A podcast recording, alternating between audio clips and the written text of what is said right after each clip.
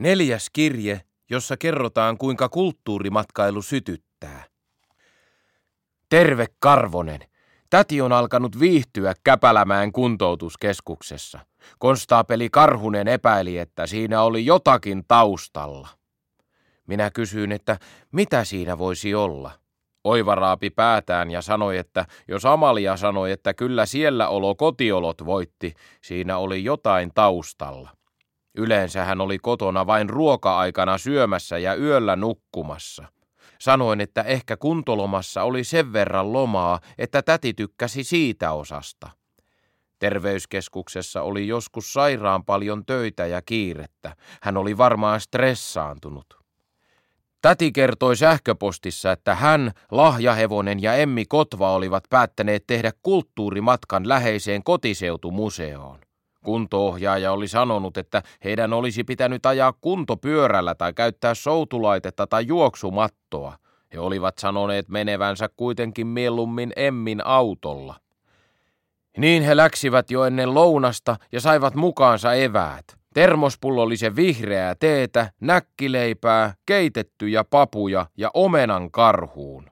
Täti sanoi, että mikä siinä, matkalla maistui huonompikin ruoka, ja sitä paitsi he muutenkin olivat menossa Nallemarketin kautta, koska hän tarvitsi puoli litraa hajuvettä, sillä viikonloppuna olisivat tanssiaiset. Konstaapeli Karhunen sanoi, että niinpä tietenkin. Amalialla oli joku uroskarhu kierroksessa ja hän aikoi pänttäytyä juhlakuntoon.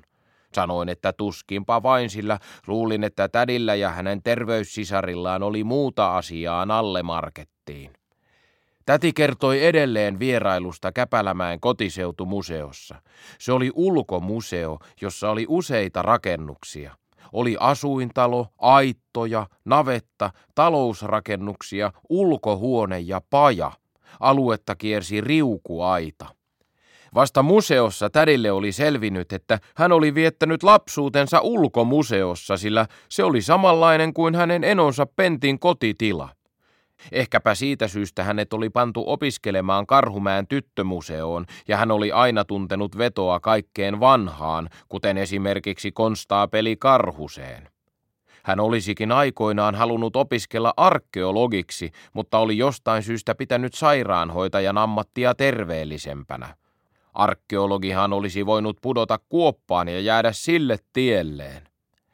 Emmi Kotva ja Lahja Hevonen eivät olleet maalta, joten heille museossa riitti ihmettelemistä. Täti esitteli museon esineitä ja näytti, mitä niillä tehtiin. Kun hän oli rikkonut kirnun, rukin ja kangaspuut, he siirtyivät pajaan. Paja oli ollut Amalia-tädistä lapsuuden paras paikka. Siellä oli melkein kaikki rautaa, eikä mitään saanut kovin helposti rikki. Hän oli ollut pikkutyttönä usein pajassa, jossa hänen penttienonsa oli takonut viikatteita, puukonteriä ja rautakankia.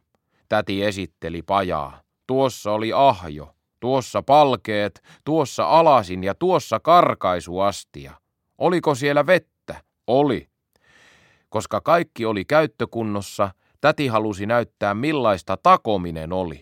Hän sytytti ahjossa olevat hiilet, polki palkeita niin, että hiilet alkoivat hehkua. Sitten hän pani rautatangon pajapihdeillä ahjoon. Hän selitti, että Seppä näki raudan väristä, koska oli ruvettava takomaan. Täti polki lisää palkeita ja pajahiilet hehkuivat punaisina.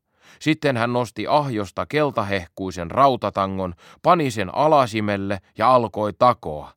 Kipinät sinkoilivat raudasta lattialle. Yhtäkkiä Emmi Kotva kiljaisi. Hänen leninkinsä oli syttynyt palamaan. Täti lopetti takomisen ja nosti lahjahevosen kanssa Emmin karkaisusaaviin. Kun he palasivat Käpälämäen kuntoutuskeskukseen, Emmi sanoi, että nyt hänkin tiesi, mitä sanonta tuli hännän alla tarkoitti. Täti sanoi, että harva syttyi yhtä hyvin kädentaidoista kuin Emmi että sen pituinen se Amalia-tädin ja terveyssisarten kulttuurimatka sitten oli.